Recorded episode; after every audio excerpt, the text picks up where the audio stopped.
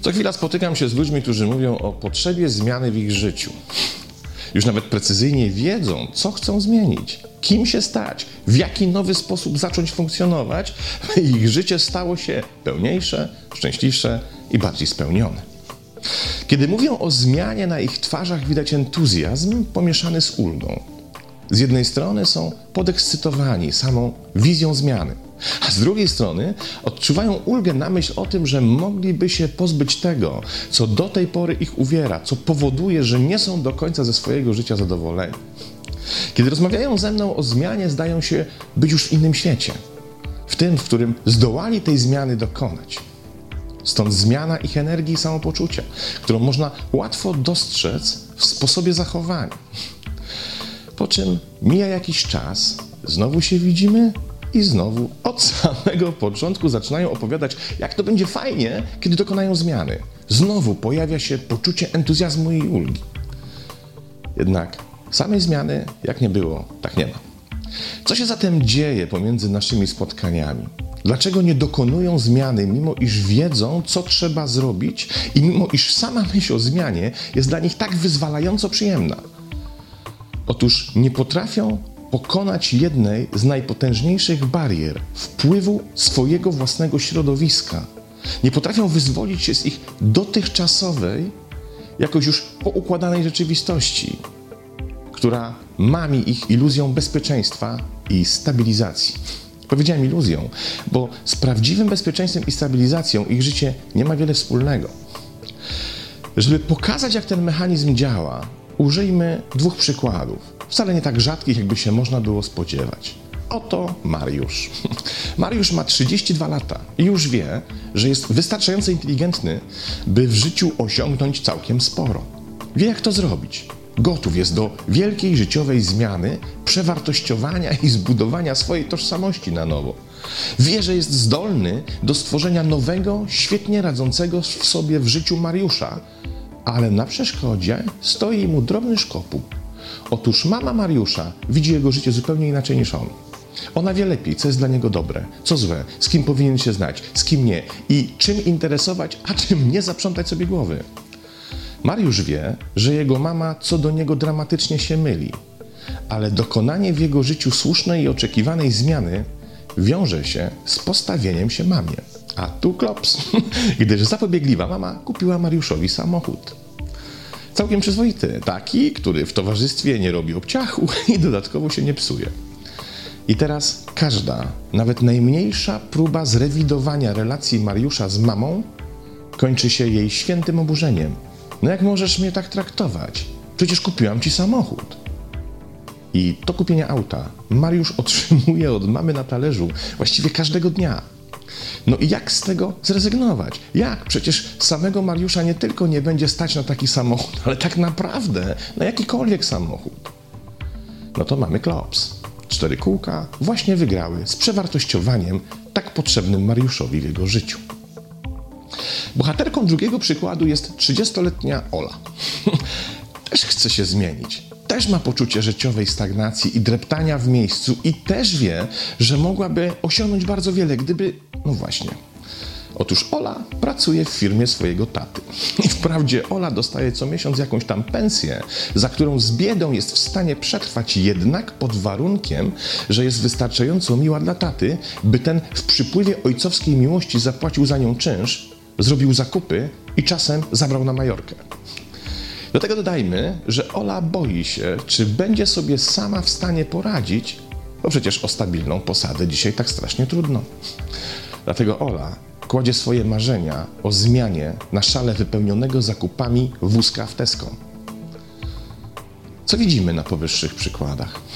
Otóż, żeby dokonać zmiany w sobie, najpierw trzeba poradzić sobie ze środowiskiem, w którym trwamy i które definiuje często wbrew logice i rozsądkowi wartości, przekonania i idee, którymi chcielibyśmy się kierować. Istnieją 3 rodzaje środowisk: neutralne, wspierające i niewspierające. I według mojego doświadczenia dokonanie zmiany naszego życia w tym ostatnim tak naprawdę wymaga od nas niebywałej odwagi, hartu ducha i wzięcia całej odpowiedzialności za nasze życie w swoje własne ramiona. Środowisko niewspierające zrobi wszystko w obronie swojego status quo, w obronie tego, co jest. W przeciwieństwie do środowiska neutralnego, które nie reaguje na naszą chęć zmiany i w ogóle samą zmianę, czy do środowiska wspierającego, które nam w tej zmianie chce pomóc. Jednak środowiska neutralne i wspierające to w naszym życiu wielka rzadkość. Głównie tkwimy w środowiskach niewspierających, bo to one zasysają do środka najwięcej podatnych i nieautonomicznych umysłów, a właśnie takimi jesteśmy, kiedy wzrastamy. Środowiska niewspierające zmiany to środowiska mające swój określony regulamin, zestaw zasad i norm, których nauczono nas przestrzegać, a ich zasadą nadrzędną jest reglamentacja zasobów pośród swoich społeczności. I ten właśnie dostęp do zasobów jest jednym z największych i najskuteczniejszych narzędzi manipulacji. Nie chcesz, Mariuszu, pójść z mamą na zakupy? Masz inne plany na wieczór? No to mamusia ci nie zatankuje auta. Nie chcesz, Olu, spędzić z tatą najbliższego weekendu w Kniei, strzelając do kaczek? No to tatuś w poniedziałek wsadzi ci do biura współlokatorkę i będziesz odtąd siedziała biurko w biurko z największą firmową jędzą. Środowisko reguluje, w jaki sposób możesz czerpać z jego zasobów i zawsze daje ci ciut mniej niż oczekujesz. Jest inteligentny i wie, że ten mały, ale doskwierający brak będzie cię trzymał na wodzy, bo kiedy liczysz na zwiększenie możliwości konsumpcyjnych, czyli tak naprawdę wzrostu dostępu do zasobów, to znajdujesz się w najlepszym stanie emocjonalnym, by wymóc na tobie cokolwiek środowisko zechce. Środowisko zawsze daje ci dużo mniej niż ty jemu. Na tym filarze jest zbudowana konstrukcja środowisk i to, że tak trudno się z nich wyzwolić. Jeśli odczuwasz jeszcze trochę głodu i masz wizję jego zaspokojenia, to wystarczy, że ci pokażę, iż mogę twoje oczekiwania spełnić, by sprawować nad tobą większą kontrolę niż w sytuacji, kiedy masz pełny brzuch. Cóż zatem mogę poradzić zarówno Mariuszowi, jak i Oli? Otóż, drogi Mariuszu, największe prawdopodobieństwo dokonania w twoim życiu zmiany zapewnisz sobie, kiedy oddasz mamie samochód. Gwarantuję ci, że od jeżdżenia autobusami jeszcze nikt nie umarł. A jeśli twoi znajomi stratyfikują twoją pozycję towarzyską na podstawie marki samochodu, którym jeździsz, czy w ogóle faktu jeżdżenia samochodem, to możesz sobie te znajomości spokojnie odpuścić i nic na tym nie stracisz. Zaś, droga Olu, nie zamęczaj mnie swoimi wizjami zmiany, póki nie wyciągniesz paznokci wbitych w biurko w firmie twego taty. I nie opowiadaj, że wylądujesz wówczas pod mostem. Przejechałem w życiu pod 1000 mostów i nigdy nie widziałem, by ktoś tam koczował. Kiedy tkwicie w środowisku blokującym waszą zmianę, to już samym aktem tkwienia w tym środowisku obniżacie możliwość dokonania zmiany. Silne antyzmianowe środowiska dokonują regulacji dostępu do zasobów, w zamian oczekując od was realizacji jakichś własnych celów, podzielenia wartości czy kierowania się określonymi przekonaniami. Kiedy zaś członkowie tych środowisk realizują im wytyczone cele, to jednocześnie muszą to zrobić kosztem własnych. I to jest nadrzędna właściwość takich środowisk, po której najłatwiej jest je rozpoznać. Ten mechanizm zaś nie dotyczy tylko i wyłącznie uzależnienia od relacji czy też celów rodziców, jak w przypadku Mariusza i Oli, ale też wielu organizacji towarzyskich, koterii, związków, wspólnot i partii politycznych.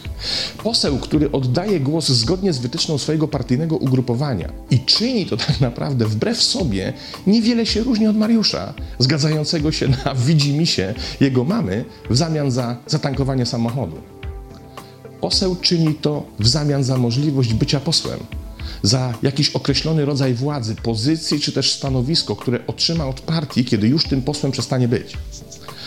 To jednak ten sam rodzaj rezygnacji z części siebie za dostęp do zasobów. I to niezależnie, jak zdefiniujemy te zasoby. Czy będą to dobra materialne, przywileje, czy też iluzoryczne poczucie bezpieczeństwa. Bo uzależnienie swego bezpieczeństwa, czy też życiowej stabilizacji od dowolnej innej osoby niż my sami jest złożeniem w jej ręce odpowiedzialności za nas i przyzwolenie na to, by na nasze życie mógł mieć wpływ czyjś akurat dobry czy też zły nastrój. To żadne bezpieczeństwo czy stabilizacja, a wyłącznie takowych iluzja. Czemu zatem tak wielu ludzi tkwi w takich destrukcyjnych układach środowiskowych? Ponieważ uznają, że strata tego, co już mają, będzie dla nich dotkliwsza niż zysk, który mogą osiągnąć dla samych siebie, kiedy już dokonają zmiany.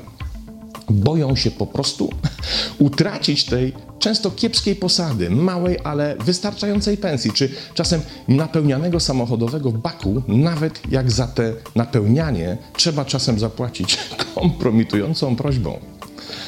I ten właśnie imperatyw straty często jest wykorzystywany przez manipulujące środowiska jako koronny argument.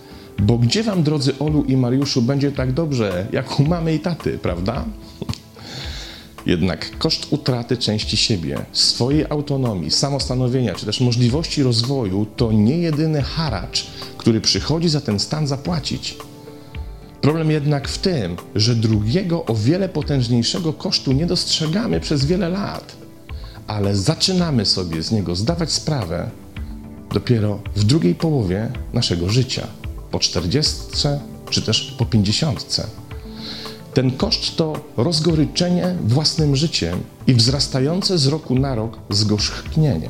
Jednak wówczas wyrywanie się z tego przytłaczającego roszczeniowego środowiska staje się już mało możliwe, a dzieje się tak dlatego, że w przypadku Mariusza czy Oli ich uzależnienie wiąże się ze stosunkowo małą ilością życiowych kontekstów, etatów w przypadku Oli i samochodów w przypadku Mariusza. Jednak z biegiem lat to uzależnienie oplecie ich jak pajęcza sieć, zawłaszczając wszelkie aspekty ich egzystencji materialne, logistyczne, zawodowe, finansowe i wiele, wiele innych. A im większy splot tych małych włókien pajęczej środowiskowej sieci, tym trudniejsza staje się jej pokonanie. I wtedy wraz z konstatacją, jak wiele w naszym życiu zależy od wciąż trzymającego nas w ryzach środowiska, przychodzi właśnie potężny impact rozgoryczenia połączonego z coraz większą świadomością beznadziei, życiowej przegranej i poczuciem sprzedaży siebie za wciąż niewystarczające zasoby lub jedynie ich obietnice, a wszystko po to, by utrzymać nas w ryzach realizacji nie naszych celów.